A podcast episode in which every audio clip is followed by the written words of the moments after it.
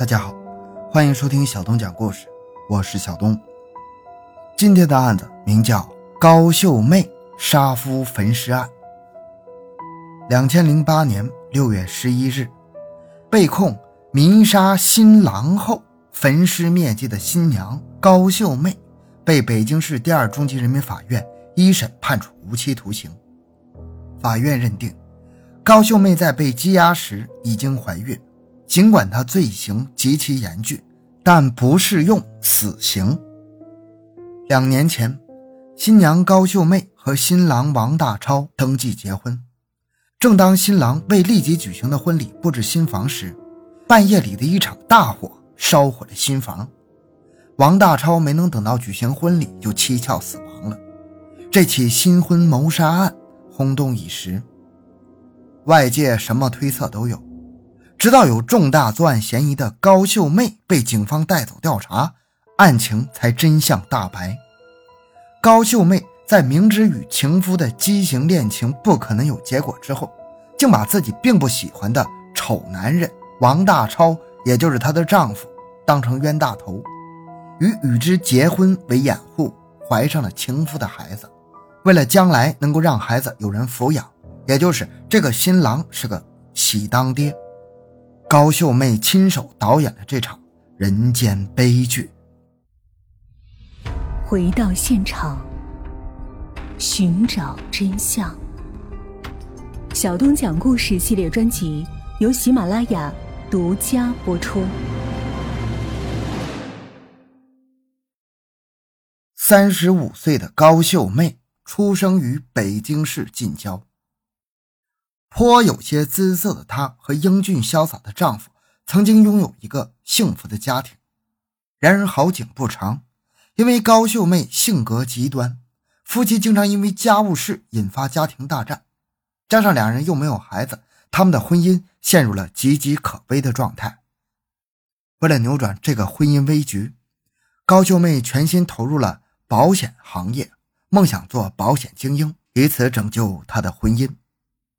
高秀妹从两千年开始成为某保险公司的业务员，负责办理人寿保险。她的拼劲儿和伶牙俐齿令其业务成绩蒸蒸日上。两千零三年十二月的一个上午，高秀妹来到北京市郊的一家公司推销保险，接待她的是一个四十多岁的中年男人。高秀妹上前递上名片，甜甜地说：“先生，我叫高秀妹。”我想向您推荐一款我们公司新推出的保险业务。对方皱了皱眉头说：“我不买保险。”您的确是位强者，有个性，不像是普通人。见你一次机会难得，我今天也向你这个成功人士请教几个问题，好吗？高秀妹歪着头笑着恭维：“不用绕圈子，有话你说。”那位男士很爽快，没料到。高秀妹问了一个古怪的问题：“请问，三角龙强大还是蚯蚓强大？老虎强大还是蚂蚁强大？”那位男士开始一愣，继而不屑地答道：“三岁的孩子也知道，老虎是兽中之王。你到底要问什么？一只小老鼠和一头大象，难道有可比之处吗？”高秀妹嫣然一笑说。先生，照理是您对，但事实往往悖于常理。三角龙强大，但灭绝了；蚯蚓微小，却处处皆是。所以需要特殊加以保护的，恰恰是前者。社会的法则也是如此。美国够强大吧？但世贸大楼被撞了，五角大楼也被撞了。强大的美国最需要保护。穷人和富人谁更需要保险？照理应该是穷人，但事实恰恰相反，越是强大越脆弱，越是强者越需要保护。就像你的企业，财大气粗，风险自然大。身为老板，更要居安思危的为自己和家人考虑考虑。那位男人一听就站了起来，亲手端了一杯茶，端给高秀妹说：“你真是伶牙俐齿，说吧。”让我买什么保险？前后不到五分钟，高秀妹就签下了一份巨额保单。她兴奋地说：“真不好意思，我都忘记问您贵姓了。”“我叫蔡刚明，你就叫我蔡哥吧。”蔡刚明用欣赏的眼光看着高秀妹：“你和那些跑保险的不一样，你来我欢迎，我以后还要向你请教呢。”说完，蔡刚明爽快地填好了高秀妹提供他的保单。这么短的时间就拉到这么一份巨额保险，在高秀妹的职业生涯中是极其罕见的。他激动地要请她吃饭，表示感谢。成，你定地点吧。不过说好，你请客，我买单。蔡刚明干脆的不容置疑。当天下午两点之后，两人如约在一家酒店见面。高秀妹点了几个菜，还要了一瓶红酒。推杯换盏之间，两人聊起了各自的家庭。蔡刚明告诉高秀妹，他是本地人，现在是这家公司的部门经理，妻子在家当全职太太，孩子正在上高中。蔡刚明说到这些时，高秀妹艳羡地说：“你有这么好的家庭，我可没嫂子这么有福分呢，还要到处拉保险，有时候遭人白眼，回家也没人心疼。”说着，他眼里慢慢湿润起来，令蔡刚明竟然有了一种心疼的感觉。饭后，蔡刚明抢着结了账，让高秀妹觉得有些过意不去。之后。高秀妹开始拿蔡刚明和丈夫比较，越比越觉得蔡刚明才是真正的男人，她那颗少妇的芳心开始蠢蠢欲动了。此后，两人的电话联系频繁起来。两千零四年春节，因为还没有上班，百无聊赖的高秀妹拨通了蔡刚明的电话：“蔡哥，你在哪儿？我一个人闲着没事儿。”想找你聊聊。此时，蔡刚明正在单位值班，也闲得无聊，就对他说：“我也一个人在单位，你来找我吧。”高秀妹装扮一新，来到蔡刚明的单位。蔡刚明正躺在值班室的床上，高秀妹坐在床边，深情地望着蔡刚明。蔡刚明心领神会，一把将高秀妹搂在自己怀里。高秀妹之所以情愿向比自己大十几岁的蔡刚明投怀送抱，一是因为与丈夫的感情不和谐，二是认为蔡刚明能够帮助自己拉到更多的保险，希望加深与蔡刚明的关系；三是高秀妹太喜欢这个比自己大十几岁的爽快男人了。尽管男人不一定会因为自己的出轨而失去家庭，但女人的行动更受感情的支配。在与蔡刚明有了鱼水之欢之后，高秀妹毅然决然地与丈夫离了婚，希望能够与蔡刚明结为秦晋之好。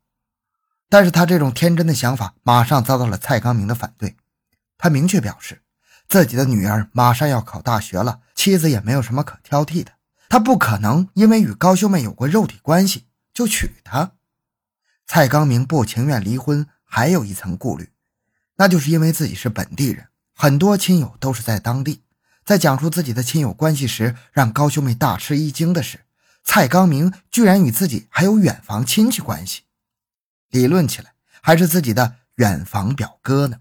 尽管这种亲戚关系有点远，有点勉强。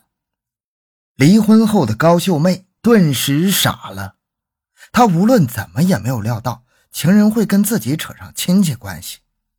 蔡刚明的一番话如同给他泼了一盆冷水。如果高秀妹就此收敛，各自回到其生活的轨迹上，这也许仅仅是一段不为人知的婚外恋，对他们也许是一段美好的情缘。但是高秀妹离婚之后，从感情上对蔡刚明越来越依赖，甚至呈现出了一种变态的行为。她横下一条心，既然此生得不到蔡刚明。那也一定要为他生一个孩子，也许自己生下孩子之后，蔡刚明会看在孩子的份上与自己结婚。高秀妹是一个敢作敢为的女人，当她决定要为蔡刚明生孩子后，就开始思考如何合理合法的保住这个孩子。显然，自己是一个单身女人，如果生下孩子，不但遭人白眼，而且生下的孩子也无法具有合法身份。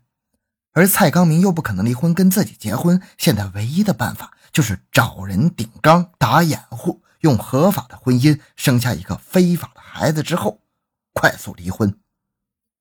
那么找一个什么样的人结婚又能很快离婚呢？高秀妹不想找一个各方面比自己强的男人，因为那样将来离婚的时候会非常麻烦，搞不好还会露馅。最好的办法就是找一个老实巴交的外地人。因为自己是北京户口，这样可以弥补自己离过婚的缺陷。于是高秀妹开始向亲友放出风来，希望找一个对象，只要对方是个老实人就行，别的不在乎。两千零五年一月，一个叫王大超的男人被亲友领到了高秀妹面前。王大超是河北农村人，几年前随姐夫来到北京打工，现在在一家公司开车。租住在高秀妹家附近的一间出租屋里，他也想娶个如花似玉的女人，但他个子不高，长得又不帅，再加上没什么钱，很多女人看不上他。当王大超见到高秀妹时，他顿觉感到眼前一亮。眼前这个风情万种的北京女人，虽然比自己大两岁，而且离过婚，但那种气质却跟自己接触过的乡下女人有着天壤之别。在两人目光碰撞出电光火石的一刹那，老实木讷的王大超心跳加快，差点撞到了门框上。虽然高秀妹对男人这样的惊艳反应已经习以为常了，但他还是忍不住笑了。介绍人走后，两人便聊了起来。王大超得知高秀妹对自己没什么意见之后，不禁心花怒放啊！哪怕是入赘的高家，他也心甘情愿。临走时，高秀妹主动说：“我没有什么意见，但婚姻大事需要先让父母知道。你要是情愿，改天跟我父母见个面吧。”王大超忙不迭地答应下来。高秀妹谋划着结婚后生下情人的孩子，然后尽快跟王大超离婚。如果能从他那里分得一点财产，那就更好了。而王大超此时把所有的心思都用在高秀妹身上，事事都听她的安排。两千零五年一月十日，高秀妹把王大超领到了父母面前。他的父母见王大超朴实真诚，虽然没有什么家产，但是想想女儿毕竟是离过婚的人，就允许他们交往。平时王大超除了出车之外，每天就待在出租屋里。他是个少言寡语的人，因为不知道要说什么好，也就很少去找高秀妹，所以他们之间连亲热的举动都没有。他如何也想不到，名义上的女友。经常去跟蔡刚明偷情。两千零五年一月十八日，高秀妹和王大超认识还不到一个月，就仓促的领了结婚证。